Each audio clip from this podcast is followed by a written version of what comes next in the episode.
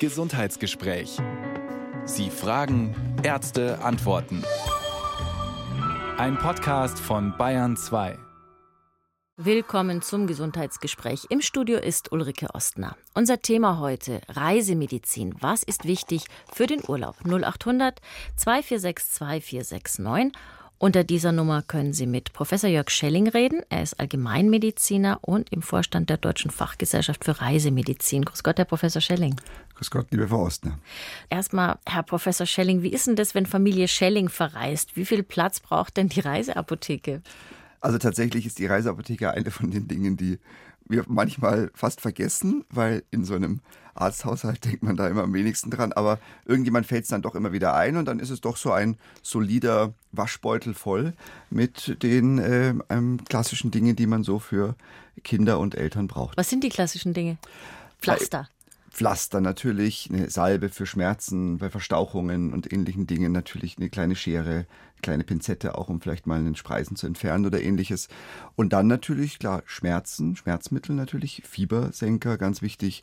Und dann die anderen üblichen Dinge, Durchfall, Bauchschmerzen, natürlich Übelkeit. Und ich eben natürlich auch immer, klar, als, als Mediziner ist für mich das auch wichtig, dass ich das da zur Verfügung habe, natürlich auch ein Notfallantibiotikum mit. Was ist denn für Sie die wichtigste Reisevorbereitung, bevor man losfährt? Nun, tatsächlich ist die Reiseapotheke gar nicht so unwichtig. Grundsätzlich ist aber wirklich wichtig, dass man sich ähm, ernsthaft überlegt, welche Hilfe und welche, in welche Situationen man geraten kann, welche Hilfe man möglicherweise braucht, gerade wenn man eben vorerkrankt ist oder eine bestimmte, bestimmte Bedürfnisse hat und dann eben sich wirklich durchdenkt, was ist denn, wenn mir in diesem anderen Land dies oder jenes passiert? Habe ich dann die Dinge dabei, die ich brauche oder habe ich die richtigen Telefonnummern, Adressen? Habe ich auch die richtige Versicherung? Also die Kernfrage ist, wo fahre ich hin? In die Truppen oder nach Österreich? Das ist die allererste Frage. Ähm, und die zweite Frage ist eben, bin ich dann darauf ähm, gut, vorbereitet. gut vorbereitet? Ja. Wenn man jetzt eine lange Zugreise oder Autofahrt oder Flugreise vor sich hat, was empfiehlt sich denn da vorzubereiten? Nun, wenn man eben lange sitzt und unbeweglich ist, muss man wirklich eben schauen, hat man grundsätzlich schon ein erhöhtes Risiko für eine tiefe Beinvenenthrombose oder hat man vielleicht schon mal eine Thrombose, Lungenembolie oder eine andere Gefäßerkrankung gehabt. Und wenn das der Fall ist, dann muss man vielleicht ja eben auch ähm, sicherheitshalber was zur Blutverdünnung einnehmen. In den meisten Fällen, aber bei uns, die wir sonst gesund sind und da kein erhöhtes Risiko haben, ist es wirklich wichtig, sich dann regelmäßig zu bewegen, auch aufzustehen. Im Zug geht es ja ganz gut. Im Auto muss man halt regelmäßig anhalten. Auch im Flugzeug kann man mal ein bisschen rumlaufen. Das ist meistens ein bisschen schwieriger, aber geht ja auch. Ansonsten gibt es diese Bewegungsübungen am Platz, die man ja machen kann. Auch die klingen so ein bisschen albern manchmal, aber sind absolut richtig und sinnvoll, die Waden zu bewegen, die Beine zu bewegen, die Muskulatur da entsprechend zu bewegen und äh, die viel Flüssigkeit und natürlich dann, und das ist was, was viele nicht gern hören, weil es nicht so angenehm ist, aber dann kommen natürlich auch die berühmten Strümpfe ins Spiel. Aber da tun es die einfachen, die man in der Apotheke selber kaufen kann, so Kniestrümpfe? Da tun es diese Kompressionsklasse 1 Strümpfe, die man so kaufen kann, für die meisten Menschen schon. Für jemanden, der eben ein, ein, ein Venenleiden hat oder eine Thrombose hatte, da würde ich mich individuell von der Hausärztin, Hausarzt beraten lassen. Da braucht man dann eventuell eine andere Kompressionsklasse. Aber sonst diese klassischen Kompressionsstrümpfe und die muss man dann halt einfach auch anziehen. Hm, okay. also es gibt aber eine Menge zu besprechen, wenn es ums Reisen geht. Zum Beispiel auch, welche Impfungen brauche ich für welches Land. Darüber werden wir ganz sicher reden in dieser Stunde. Und wenn Sie es interessiert, eben auch darüber, welche Reise Sie mit welcher Vorerkrankung wagen können. Es gibt natürlich auch Herausforderungen, die vielleicht eher neu sind. Die Hitze zum Beispiel. Im Moment ist es sehr heiß, auch wenn es heute Nacht so durch das Unwetter ein bisschen abgekühlt hat. Aber auch, aber auch darauf muss man sich einstellen. Andererseits gibt es auch vielleicht neue Tiere, die einen, Verzeihung, bedrohen. Am Oberrhein haben wir gelesen, da finden sich Mücken, die es früher nur in Asien gab, die sogenannten Tigermücken. Oder wir haben plötzlich Zecken, die aus den Tropen nach Europa gekommen sind. Wie gefährlich ist das alles? Und kann man sich schützen? Auch darüber sprechen sprechen wir. Wir gehen jetzt einfach zu unseren Hörern und Hörerinnen. Der Herr Müller ist dran. Grüß Gott. Grüß Gott. Ich habe eine kurze Frage. Und zwar, es geht um äh, die Temperatur und Medikamente. Bei vielen Medikamenten steht ja drauf, dass man sie nicht über 25 Grad lagern darf. Und mh, mm, oft hat man ja keinen Einfluss drauf, wo der Koffer steht, ob die Sonne drauf scheint, wie auch immer.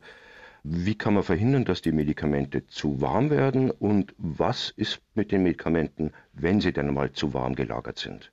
Ja, Herr Müller, vielen Dank für die Frage. Es ist natürlich ein Problem, was grundsätzlich gerade in sehr, sehr heißen Ländern nicht äh, völlig abschließend ähm, befriedigend gelöst werden kann. Wenn Sie sollten versuchen, die Medikamente eben mittig im Koffer zu packen, weil die Temperatur, gerade wenn der Koffer in der Sonne steht, ja meistens den, an der Außenhülle erst zunimmt.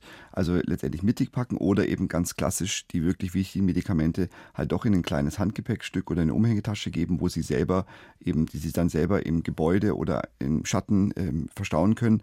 Das ist sicherlich hilfreich. Grundsätzlich ist es auch so, dass diese Medikamente über 25 Grad lagern, heißt ja, dass sie nicht langfristig in dieser Temperatur sein sollten, weil dann auch die Tabletten schmelzen können, sich die, die Hülle ändern kann. Aber ich sage mal, für eine halbe Stunde, eine Stunde, auch vielleicht mal für ein paar Stunden auf einer Reise oder wenn der Koffer irgendwo draußen steht, ist nicht zu erwarten, dass irgendwas sich ändert. Also da würde ich mir auch nicht zu große Sorgen machen. Es geht eher um das Wort lagern, also wirklich länger lagern und nicht mal irgendwo stehen haben. Also mir ist nicht bekannt, dass Medikamente einen relevanten Wirkungsverlust haben und eine Veränderung haben, wenn sie mal vorm Bus eine Stunde in der Sonne stehen. Okay, gut. Ja, das war's dann doch schon. Entschuldigen Sie bitte meine Unhöflichkeit, aber ich wusste nicht, dass ich dran bin. Das war, Sie waren gar nicht unhöflich. Alles in Ordnung, Herr Müller. Ein herzliches Grüß Gott. Ja, Grüß Gott. In diesem Sinne, dann wünschen wir Ihnen eine schöne Reise. Ja, danke. danke. Auf Wiederhören. Wiederhören. Herr Professor Schelling, wir haben zu Beginn kurz die Impfungen schon angedeutet. Welche muss man denn auffrischen, unbedingt, bevor man egal wohin fährt? Wir brauchen ja unabhängig von unserem Reiseziel unsere Standardimpfungen. Also Tetanusschutz sollte vorhanden sein. Da ist dann die Diphtherie meistens dabei und auch der Keuchhusten. Wenn man in Länder fährt, in denen es noch Polio gibt oder in denen noch gegen die Polio, also die Kinderlähmung mit dem Lebendimpfstoff der Schluckimpfung geimpft wird, die ja potenziell auch Polio äh, auslösen kann, sollte man auch Polioschutz haben. Also diese vier Impfungen sind auf jeden Fall Standard. Und dann eben die anderen Standardimpfungen. Wenn ich jetzt über 60 Jahre jung bin, dann gehört eben auch die Grippe dazu, die Influenza, da gehören dann die Pneumokokken dazu und da gehört auch die Gürtelrose dazu. Also die Standardimpfung sollte man auf jeden Fall mal alle haben, unabhängig davon, wohin man reist und wohin man fährt. Eine der empfohlenen Impfungen ist die FSME-Impfung. Das ist eine Hirnhautentzündung, die von den Zecken eben übertragen wird. Ich habe jetzt nochmal beim RKI nachgeschaut, beim Robert-Koch-Institut. Auch in den sogenannten Hochrisikogebieten sind nur 0,1 bis 5 Prozent der, der Zecken mit diesen Erregern überhaupt infiziert. Und selbst wenn man so eine Zecke dann hat, heißt es nicht, dass die Übertragung stattfindet. Und es verlaufen auch noch viele der Infektionen völlig ohne Probleme. Das klingt jetzt nicht nach einem hohen Risiko. Warum sollte man gegen FSME impfen dann eigentlich?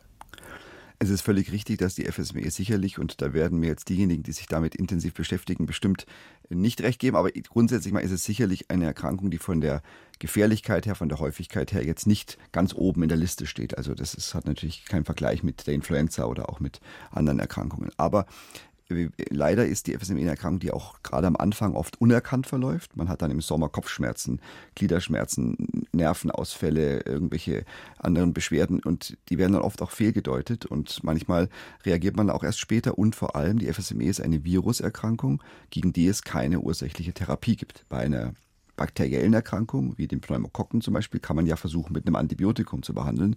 Bei einer Viruserkrankung kann man das eben nicht. Das heißt, wenn man sie dann hat, dann ist man auch ein bisschen dem Schicksal ausgesetzt, je nachdem, wie dann auch der Verlauf ist. Und es gibt halt einfach diese schweren Verläufe mit bleibenden Nervenstörungen, Nervenausfällen, Pelzigkeit, äh, auch äh, Hirnleistungsstörungen.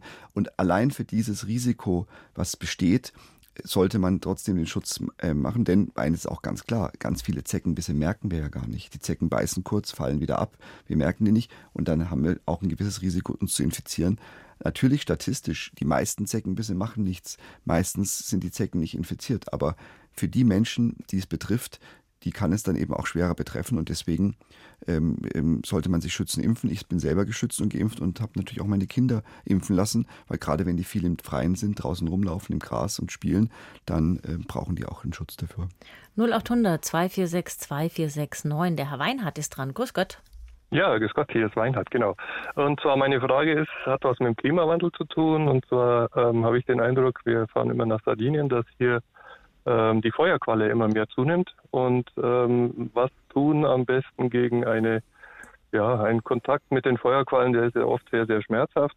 Und da gibt es im Internet ja haufenweise an, an Empfehlungen und man von, von Eigenurin bis Sandabreiben bis Süßwasser.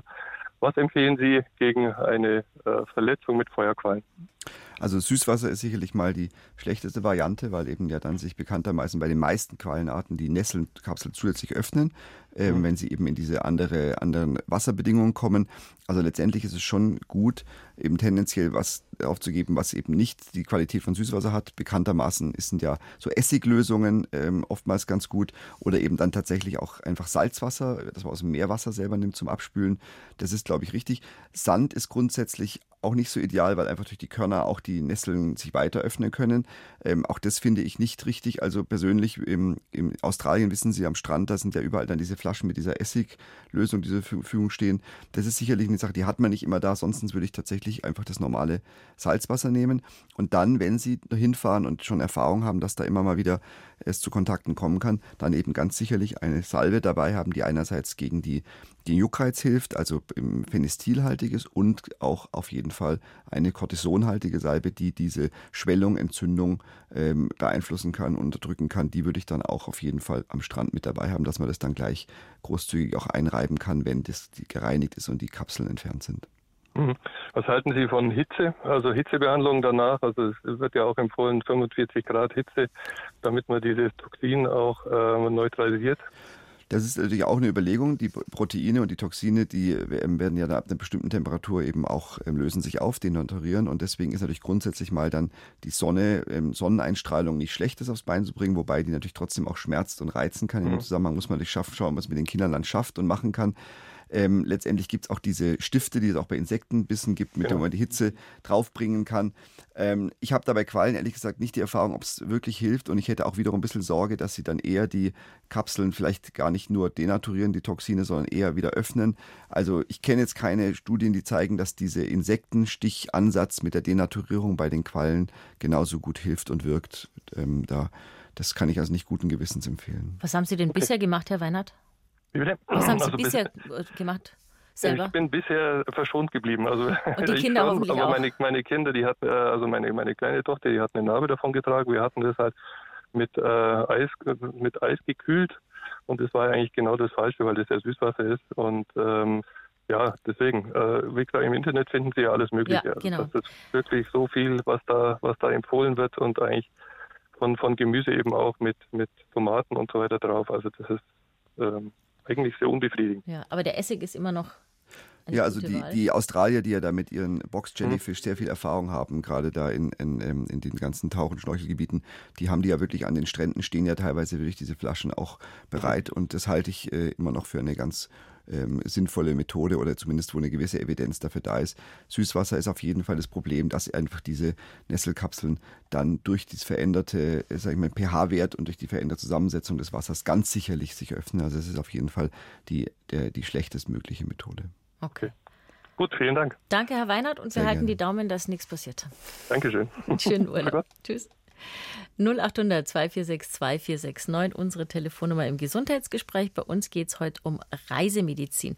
Wenn wir schon gerade beim Klimawandel sind, dann können wir auch noch mal ein bisschen vielleicht über die Hitze reden. Überschätzen wir uns, Herr Professor Schelling? Ja, definitiv. Also wir überschätzen uns.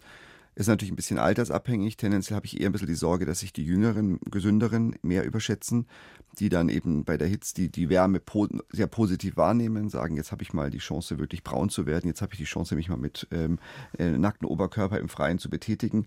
Aber ähm, da ist natürlich, ist natürlich das Risiko hoch, gerade auch wenn es dann zusätzlich noch im, im beruflichen Umfeld ist. Denkt an die Menschen, die auf Dächern arbeiten müssen oder ähnlichem, auf die man sicherlich besonders achten muss.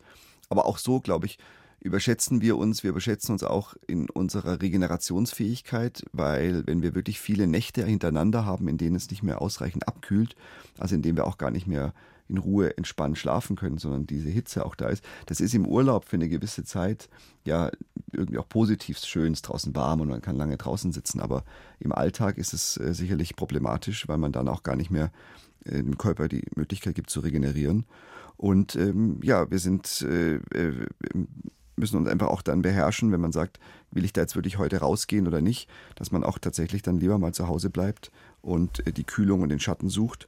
Und äh, man muss natürlich dann auch kritisch immer überlegen, gibt es zusätzliche Risikofaktoren, die ich habe. Und da gehören auch Medikamente natürlich mit dazu, die im Sommer und bei der Hitze auch teilweise ganz anders wirken können. Also was bedeutet das? Haben Sie da ein Beispiel für das letzte jetzt? Also zum Beispiel die ganzen blutverdünnenden Medikamente können natürlich ähm, bei Temper größeren Temperaturen ein bisschen anders wirken. Also die haben ja eine, teilweise eine geringe therapeutische Breite, wie man sagt. Also da muss man eben schauen, ob die Einstellung dann wirklich stimmt. Ähm, aber ganz klassisch eben die Medikamente, die auch entwässernd wirken. Es gibt ja viele Blutdruckmedikamente, die sogenannten Diuretika, die entwässernd wirken und die natürlich dann, wenn man zusätzlich ohnehin schon viel mehr schwitzt und Flüssigkeit verliert, ähm, problematisch sein können. Auch die muss man denken. Alle Medikamente, die die Psyche und die Seele beeinflussen, Psychopharmaka im weitesten Sinne, haben oftmals auch ähm, ähm, ähm, können sich die Symptome dann auch verstärken, die Nebenwirkungen auch verstärken. Also da gibt es eine ganze Liste von Medikamenten und da lohnt es sich doch ähm, auch im Zweifelsfall mal mit dem Medikamentenplan rechtzeitig, also nicht erst am Morgen des Tages, wo es 35 Grad wird, auch mal vielleicht beim nächsten Routinetermin bei der Hausärztin, Hausarzt mal den Medikamentenplan rauszuholen, zu sagen, welche dieser Medikamente sind vielleicht bei Hitze ähm, schwierig, welche muss ich vielleicht reduzieren, welche muss ich vielleicht auch mehr nehmen, welche sollte ich vielleicht auch in der Zeit weglassen. Da kann man sich, glaube ich, schon wertvolle Hinweise holen. Und das gilt natürlich auch, wenn man eine Reise plant, die irgendwo hingeht, wo es besonders warm ist. Auch das ganz genauso. Auch hier kann es sein, dass man das ein oder andere Medikament vielleicht pausieren sollte. Stichwort auch Blutdruck. Der Blutdruck wird auch auf Reisen sich immer ändern, durch die Freude, durch die Aufregung, was man erlebt, auch einfach durch die körperliche Belastung. Man bewegt sich vielleicht plötzlich mehr, rennt schnell vom Bus wieder irgendwo da durch den, durch den Canyon nach Petra und wieder zurück. Und ähm, auch hier muss man schauen, habe ich einen Notfallplan, wenn der Blutdruck zu hoch wird? Habe ich aber auch einen Absetz- oder Reduzierungsplan, wenn der Blutdruck auf Reisen deutlich runtergeht. Vielleicht auch dann durch die Entspannung. Also auch das sollte man ja vorher besprechen, weil wenn man dann am Abend sitzt im Hotel und, den und seine Medikamente hat, dann ist man oft auch verunsichert, was kann ich denn jetzt wirklich weglassen, was kann ich nicht weglassen. Und da lohnt es sich einfach mal vorher zu fragen und sich so eine Art ähm, Urlaubsreiseplan zu machen. machen. 0800 246 2469, unsere Telefonnummer im Gesundheitsgespräch. Bei uns geht es heute um Reisemedizin. Jetzt würde ich aber gern zwischendrin auf die E-Mail schauen. Da ist ein 76-jähriger Herr, der möchte gerne nach Thailand und fragt, wie er sich am besten vorbereiten kann. Haben Sie da einen Rat? Ja, also ähm, haben wir ein Schreiben bekommen, in dem eben auch die Vorgeschichte und die Vorerkrankungen grundsätzlich geschildert werden. Das sind natürlich äh, Herz-Gefäß-Erkrankungen, wo man sagen muss, da muss man natürlich seine Grenzen kennen, aber wenn man sich vernünftig verhält und auch entsprechend äh, jetzt nicht überlastet, ist es ja grundsätzlich alles gut denkbar und machbar. Also die Erkrankungen per se sind jetzt mal kein Grund, nicht einen schönen Urlaub zu machen, auch in Thailand. Auch die Medikamente, die hier aufgezählt sind, sind grundsätzlich möglich. Blutdruckmedikamente, Cholesterin, senkende Medikamente kann man natürlich in der Zeit weiternehmen. Auch Medikamente, die die Prostatafunktion, also die Erweiterung ähm, der Prostata entsprechend beeinflussen, kann man nehmen. Und äh, also da spricht nichts dagegen. Auch die Blutverdünner eben, wie gesagt, man muss eben dann schauen, dass man auf einen ausgeglichenen äh, Wasserhaushalt hat. Das heißt also wirklich genügend im Urlaub einfach trinken, wenn man zusätzlich schwitzt und entsprechend ähm, Flüssigkeit verliert. Und dann ging es eben vor allem um die Frage, welche Impfungen nötig sind. Und ähm, der ähm, Hörer, der uns hier geschrieben hat, hat ähm, schon mal eine Dengue-Fiebererkrankung gehabt in Thailand. Können Sie erklären, Reise. was es ist? Ein Dengue-Fieber, das ist die, diese Tigermücke, die ich am Anfang erwähnt habe. Da ist die Tigermücke, genau, die es inzwischen auch bei uns gibt. Und deswegen wird es auch bei uns, das ist vielleicht noch ein, ein Nebensatz wert, in den nächsten Jahren sicherlich auch Fälle geben von West-Nil-Fieber. Das ist in Europa ja schon angekommen. Auch Dengue-Fieber ist in Südeuropa schon äh, häufiger jetzt wieder äh, vorgekommen und ähm, also auch andere Erkrankungen, aber letztendlich werden wir teilweise die Tropen, sogenannten Tropenerkrankungen auch bei uns erleben. Also es gibt ja den Fehlbegriff der Kinderkrankheiten. Die Kinderkrankheiten können ja auch Erwachsene bekommen, das wissen wir. Auch Erwachsene können schrecklich an Windpocken oder Masern erkranken. Und die Tropenkrankheiten sind eigentlich auch keine Tropenkrankheiten. Sie sind Krankheiten, die dort sind, wo diese Mücke ist. Und da diese Mücke inzwischen in Deutschland heimisch geworden ist, wir haben von 2014 bis 2019, da ist eine Untersuchung gemacht worden, haben wir, sind es von neun sogenannten Tropenmückenarten auf 26 angestiegen, die in Deutschland auch ähm, nachgewiesen wurden. Also das ist natürlich ein Thema, was auch uns auch hier betreffen wird, aber auf der Reise besonders. Denguefieber ist eben eine, auch eine Viruserkrankung, die durch die Tigermücke übertragen wird und die dann eben im Idealfall nur in Anführungsstrichen Müdigkeit, Abgeschlagenheit, bisschen Kopfschmerzen, Fieber macht. Stimmt es, dass man die nicht zwei oder gar dreimal kriegen sollte, weil es immer schlimmer wird? Genau, es gibt vier ähm, Serogruppen, also Unterformen von Dengue, die heißen eben DEN 1, 2, 3, 4. Zwei ist die häufigste. Und ähm, wir wissen, dass mit jeder erneuten Infektion mit Dengue der Körper stärker darauf reagiert und dann eben bleibt es vielleicht nicht bei Kopf- und Gliederschmerzen. Dann kann eben eine Störung der Blutgerinnung dazu kommen mit Einblutung in die inneren Organe, in die Haut, bis hin eben auch zu, ähm, zu Herzmuskelentzündungen, äh, Hirnentzündungen und auch zu schweren Verläufen. Also da, Puh, und wenn man dazu einen Blutverdünner noch dauerhaft nimmt? Dann ist, ist sicherlich die Gefährdung da. Und deswegen würde ich unserem Hörer hier empfehlen, sich gegen Dengue-Fieber impfen zu lassen. Er hatte es schon mal. Also die Impfung gibt es. Also gibt es jetzt seit Dezember letzten Jahres. Und ähm, wenn man die Erkrankung schon mal hatte, dann reicht wahrscheinlich eine Impfung. Wenn man es noch nie hatte, braucht man für den sicheren Schutz zwei Impfungen. Aber in seinem Fall eine Impfung jetzt vor der Reise ist auf jeden Fall richtig und wichtig, um zu verhindern, dass er sich nochmal reinfiziert.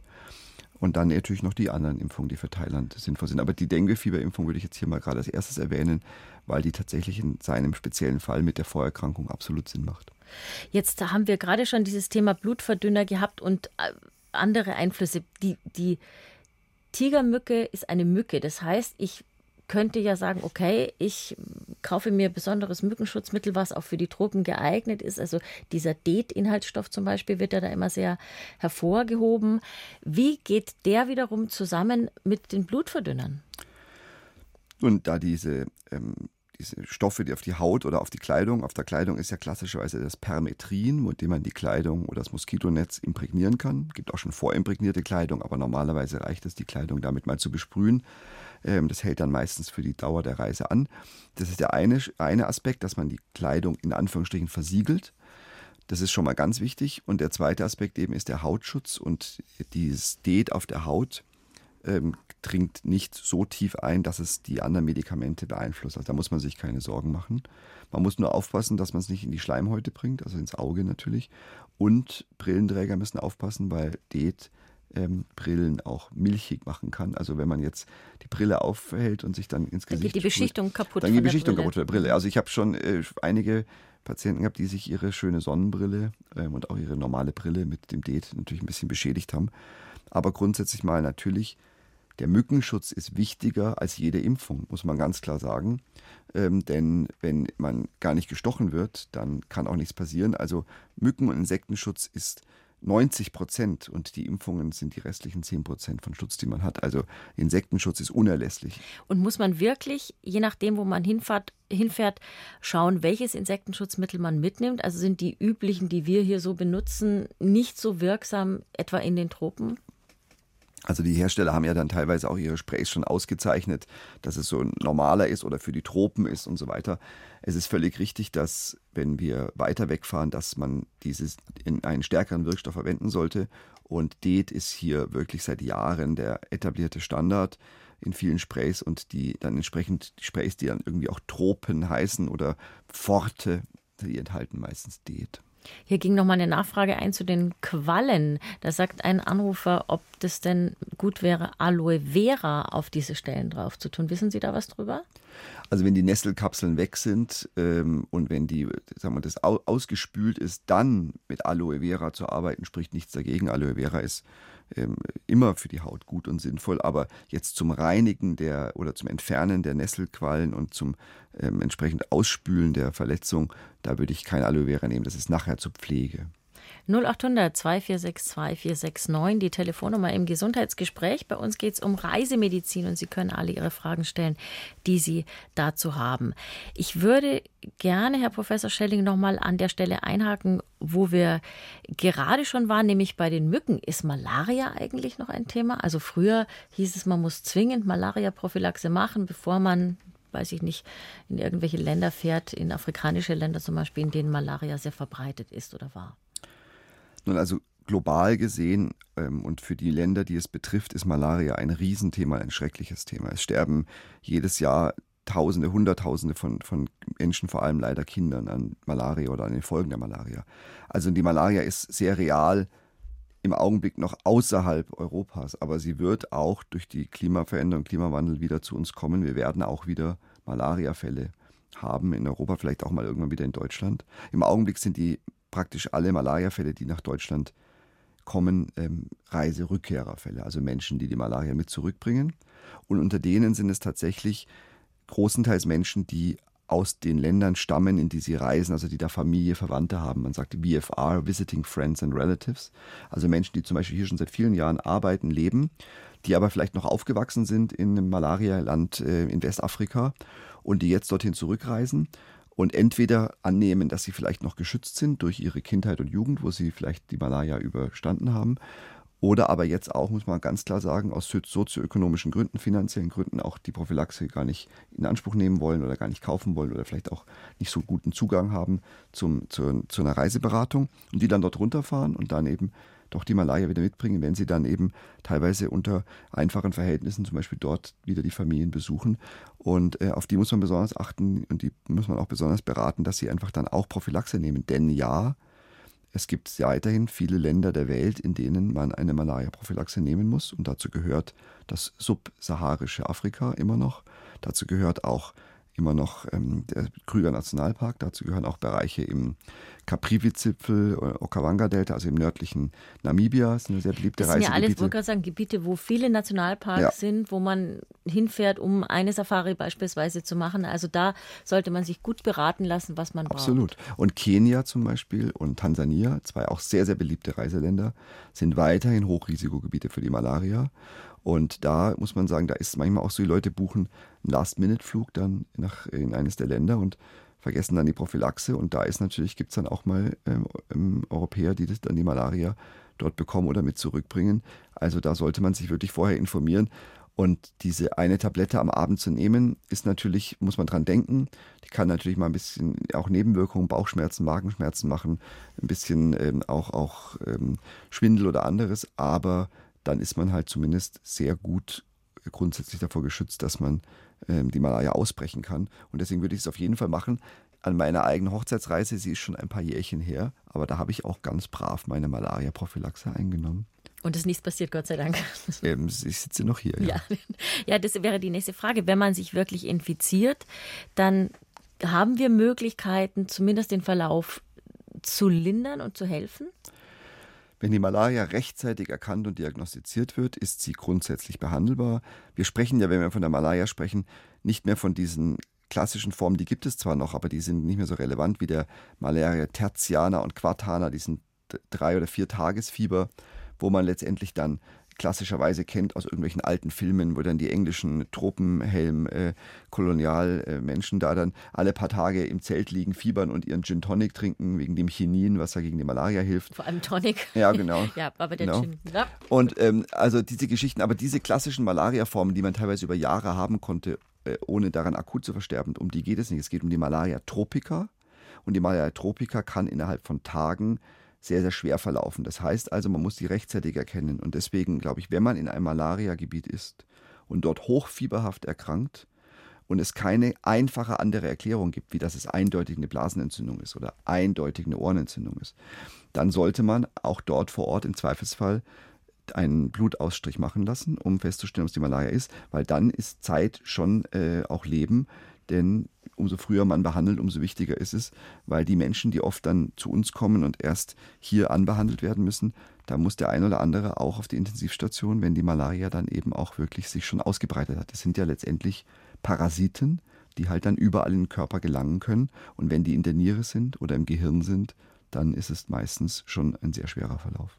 Jetzt haben Sie vorhin in einem Nebensatz ein Thema gestreift, das wir nicht aussparen können. Heute, da geht es um die Verdauung. Und das ist natürlich so, dass ganz viele Menschen auf Reisen Probleme haben damit, sei es auf der Reise, meistens wird es, wenn man dort ist, ein bisschen besser. Und die einen kriegen Durchfall, die anderen kriegen Verstopfung. Beides ist schauerlich. Kann man sich vorbereiten? Kann man sich vorher schützen, damit man da ein bisschen besser durchkommt? Es ist schwierig, weil was man ja nicht, womit man sich ja nicht bei uns auseinandersetzen kann, sind die Keime, die man vor Ort einfach aufnimmt. Und natürlich gibt es diese alten Regeln, boil it, peel it, cook it or forget it. Und natürlich wissen wir alle, dass wir nicht als allererstes einen äh, Salat auf dem äh, Straßenmarkt essen sollten und nachher dann noch zehn Eiswürfel lutschen sollten. Das, das ist ja, sag ich mal, Allgemeinwissen. Aber trotzdem, nach ein paar Tagen im Land und gerade wenn man sich ein bisschen gewöhnt hat, eingelebt hat, dann kommt die Zeit, wo man auch mal was isst, wo man was probiert, wo man vielleicht auch mal ähm, dann doch mit den Keimen in Kontakt kommt, allein auch von der Hand in den Mund, wenn man da sich, sich äh, dann äh, Keime auf der Hand hat. Und dann gibt es eben nach ein paar Tagen diesen Anpassungsprozess und der ist bis zu einem gewissen Grad normal. Und auf den können wir uns tatsächlich nicht vorbereiten. Und es gibt keine Studien, dass Probiotika, irgendwelche Keime, irgendwelche Bakterien, die man einnehmen kann, irgendwelche anderen Dinge, die man machen kann, wirklich äh, grundsätzlich schützen. Man sollte aber dann für den Fall eben was dabei haben. Also sprich ein klassisches Durchfallmittel, sprich eventuell ähm, entsprechende Hefen, um den Stuhl einzudicken oder auch Kohletabletten, wenn man mit denen gute Erfahrungen hat.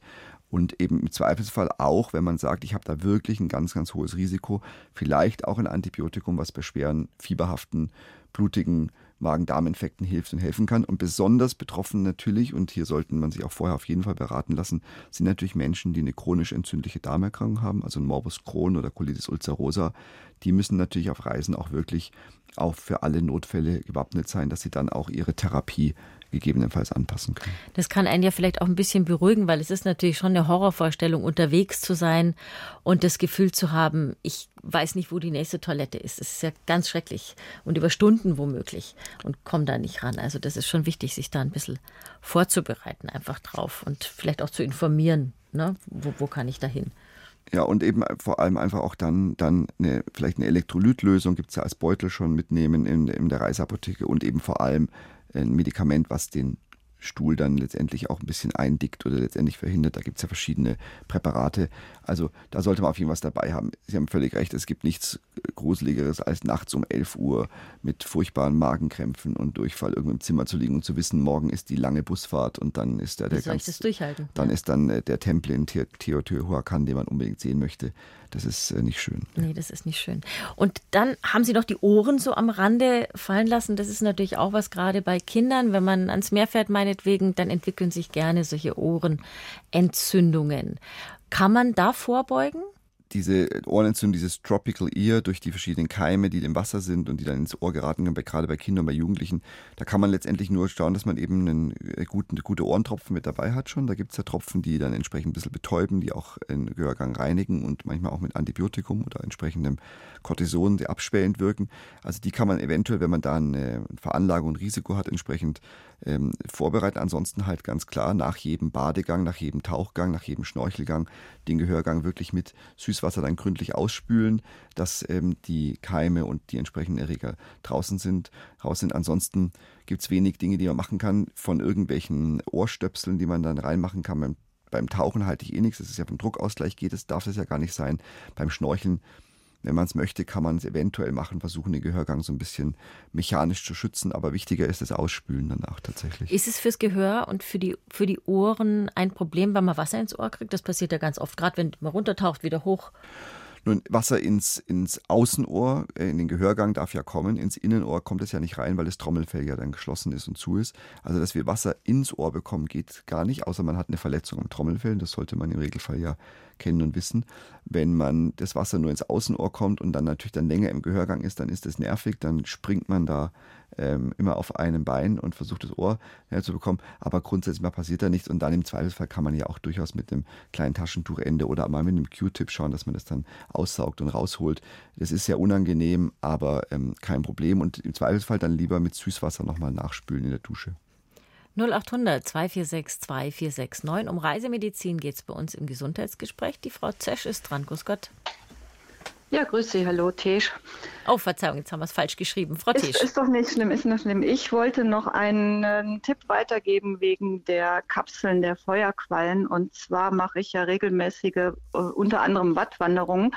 Und der Wattwanderführer hat immer ähm, Rasierschaum dabei und sagt, ähm, man sollte die Stelle mit Rasierschaum einsprühen und dann mit einer Scheck, Kredit oder sonstigen Karte kann man den Rasierschraum so ähnlich wie beim Rasieren abstreifen und hat dann diese ganzen Nesseln da drin und dann halt kühlen. Haben Sie schon mal ausprobiert? Sind Sie aus Versehen schon mal reingetreten oder so beim Ich nicht, aber er hat jede Menge ähm, Sachen dabei, macht das auch schon sehr lange und das habe ich mir halt gemerkt, ja. weil manchmal auch da viele Quallen sind und natürlich nicht immer Feuerquallen. Inwieweit die in der Nordsee vorkommen, weiß ich jetzt sowieso nicht.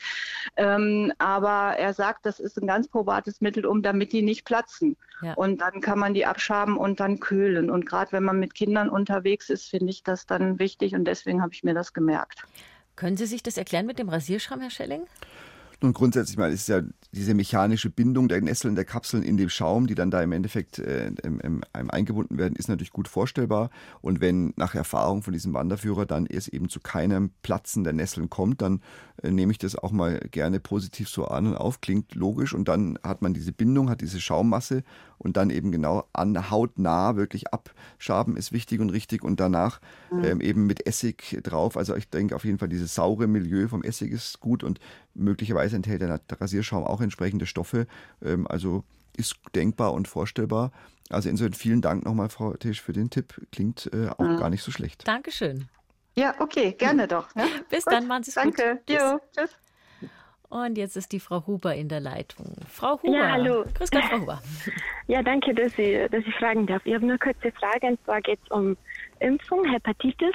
Wenn man in ein Land fahren will, wo das empfohlen wird, ähm, was bedeutet Empfehlung genau? Also macht es Sinn, kurze Vorgeschichte, dass ähm, mein Partner hatte einfach im letzten Jahr ähm, war einfach krank und EBV und alles und hat ein bisschen Angst davor. hat er gehabt. Genau. Mhm. Und ähm, hat ein bisschen Angst vor Impfungen insofern, dass es vielleicht einen Rückschlag gibt oder der Körper einfach da gerade extrem reagiert. Und dann war die Frage, ob wir ähm, in ein Land fahren, in dem Hepatitis A und B ähm, eben empfohlen wird.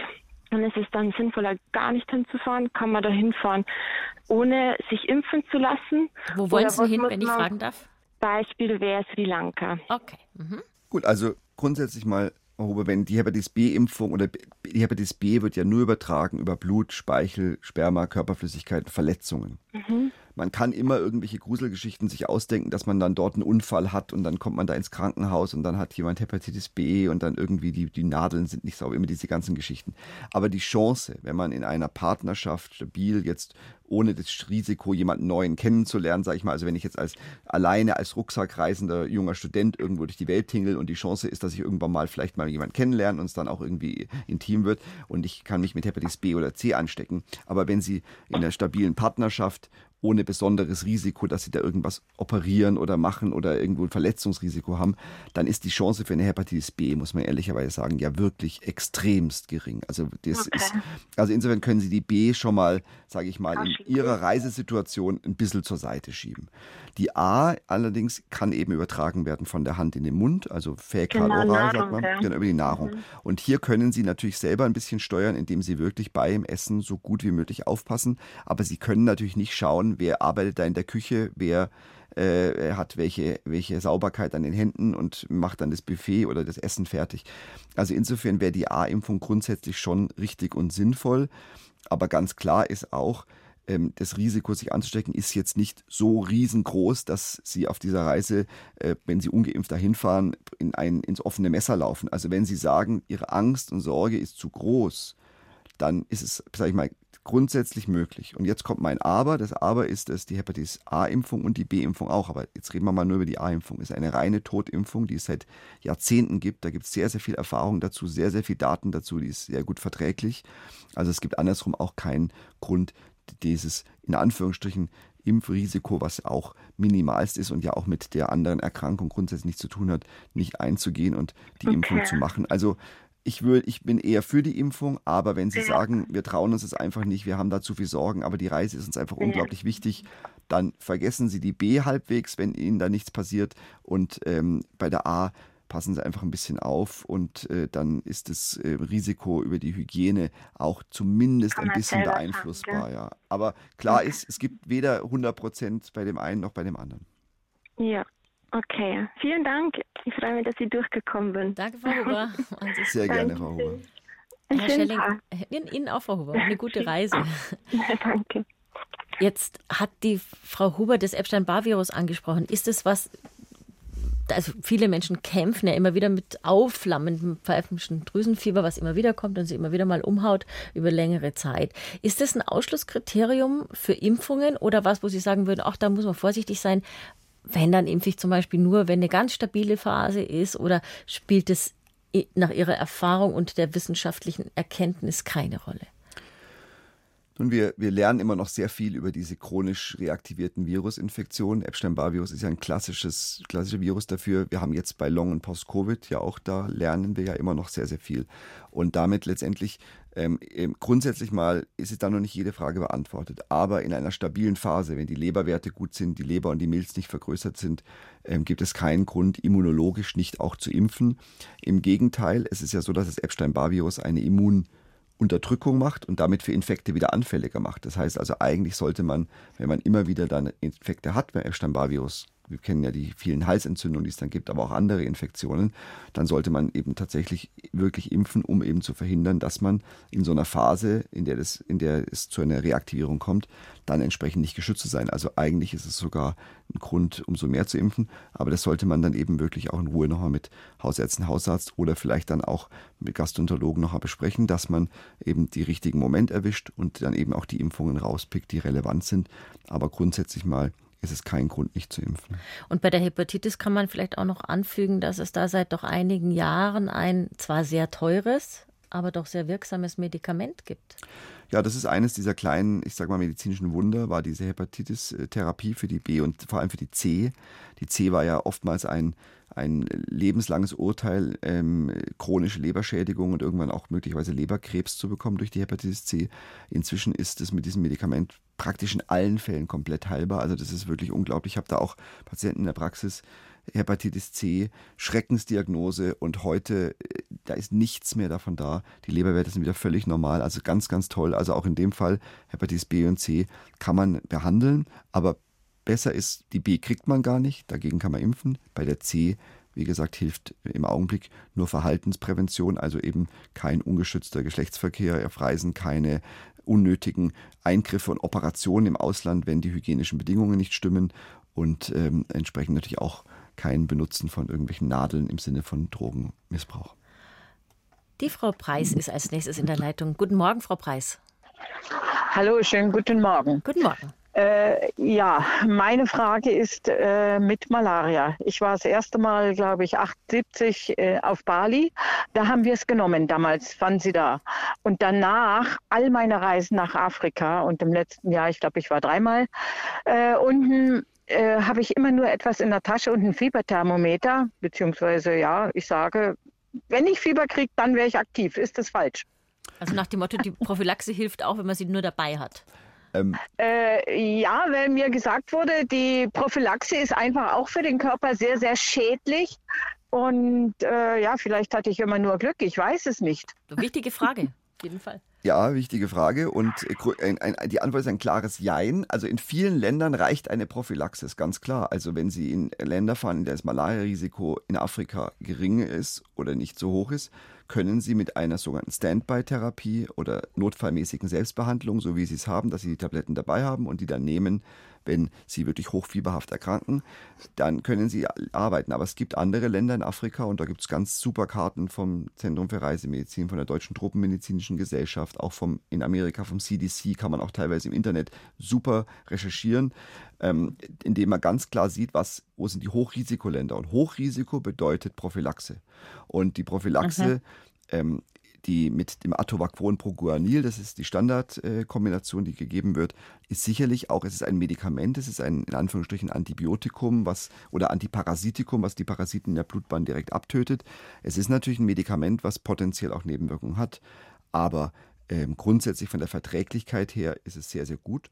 Und ich kann hier nur so antworten, wie ich selber machen würde. Wenn ich in ein Hochrisikogebiet ja, ja, fahren würde, gut, würde ja, ich äh, eine Prophylaxe nehmen. Wenn ich in ein Gebiet fahren würde, in dem das Risiko eben moderat bis gering ist, würde ich, so wie Sie es machen, mhm. es in der mhm. Tasche mitnehmen. Also beides ist richtig. Insofern habe ich gesagt, ja, es gibt beide Wege und je nach Land mhm. können die richtig sein, aber da muss man es eben individuell schauen, wie es in dem jeweiligen Land ist. Und in manchen Ländern geht es nicht ohne Prophylaxe. Ja, ja.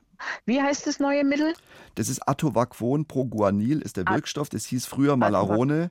Äh, inzwischen gibt es eben mhm. als Generikum Atovaquon Proguanil, weil das andere, das Lariam und sowas, die werden ja nicht mehr eingesetzt, das Resorin. Ja, also nur genau. noch Atovaquon mhm. Proguanil. Danke vielmals für diese Auskunft. Sehr, Sehr gerne, gerne, Frau Preis. Preis. Machen Sie es gut. Dankeschön. Tschüss. Jo, tschüss. Herr Schelling, ich würde gerne noch auf eine Reiseart eingehen, die auch wahnsinnig beliebt ist, nämlich die Kreuzfahrt. Die Fahrt auf dem Schiff ist ja nicht zwingend so, dass man da nur Spaß hat, wenn der Seegang mal höher ist, sondern möglicherweise seekrank wird. Was macht man, um nicht seekrank zu werden? Oder was macht man, wenn man seekrank wird und merkt und weiß, ich bin da anfällig?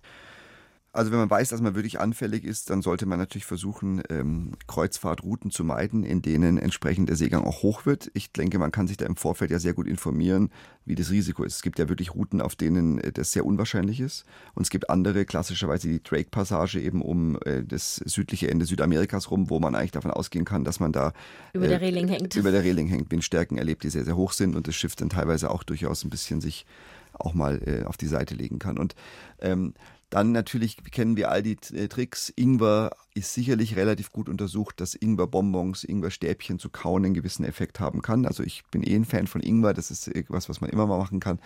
Und dann halt diese klassischen Reisetabletten, das ist im Regelfall ja das Dimenhydrinat oder auch andere Wirkstoffe, die ein bisschen diese Übelkeit, die müde machen, aber diese Übelkeit bekämpfen können. Die sollte man auf jeden Fall mitnehmen. Aber auch hier muss man ehrlicherweise sagen, wenn man da sehr anfällig ist und wenn die Rahmenbedingungen entsprechend sind, wird auch das nicht hundertprozentig schützen. Ähm, aber damit kann man letztendlich arbeiten. Also auf jeden Fall dann, dann dafür was mitnehmen. Es gab früher auch so Pflaster. Ja, genau, die Scopolaminpflaster, auch das ist was, was, ne, was man überlegen kann und machen kann. Das ist eine Möglichkeit. Ich persönlich finde die, die, diese äh, Tabletten wirksamer, besser, empfehle die eher, aber das ist tatsächlich eine individuelle Sache, was man da entsprechend äh, einsetzen kann. Beides ist denkbar. Nichts davon hat einen so hohen Wirksamkeitsgrad, dass man sich sicher fühlen kann, aber in vielen Fällen hilft es ausreichend gut, um über die entsprechende Zeit hinwegzukommen. Und ansonsten, wie gesagt, nochmal ganz klar die Reiseroute anschauen, überlegen. Und man muss ja auch ehrlichweise sagen, auf den sehr großen Schiffen, die ja inzwischen wirklich extrem viel Tiefgang haben und sehr groß sind, da ist dann oftmals die Bewegung auch nicht mehr so, so groß.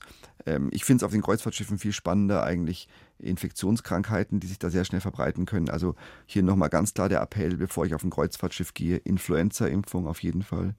Pneumokokken, ganz, ganz wichtig, Impfung machen und ähm, eventuell auch die anderen Standardimpfungen, weil es eher tatsächlich so ist, dass diese auf diesen Schiffen, ich nenne die ja manchmal ein bisschen ähm, witzig, schwimmende Inkubatoren, weil natürlich bei so vielen Menschen auf so engem Raum sich auch Infektionskrankheiten sehr viel schneller verbreiten können. Also sind tatsächlich manchmal die Standardimpfungen wichtiger als die äh, als die Reisekrankheit. Das war ein guter Hinweis noch, weil da denkt man ja überhaupt gar nicht dran, dass man da sich auf einem geschlossenen System befindet, das möglicherweise über Tage hinweg da keinen Austausch mehr hat und damit geht es natürlich rum wie nichts, ist ganz klar. Ja, vielleicht noch einen allerletzten Satz, was die Leute auch gerne machen, sie gehen immer höher rauf in die Berge das ist ja auch was, was möglichst weit weg, vielleicht auch in die, in die, zu den 8000er und so weiter. Das mit dem Akklimatisieren ist aber auch nicht immer so, dass das jeder einhält. Also schnell mal von 0 auf 6000 hoch. Ja. Nicht zu empfehlen. Völlig richtig, ganz wichtiger Punkt nochmal, Frau Ostner. Ähm, Akklimatisation, wenn man über eine bestimmte Höhe geht, wirklich dann erstmal einen Tag an diesem Ort bleiben und schauen, dass man sich da gewöhnt. An anderen Höhen immer entsprechende Pausen einlegen.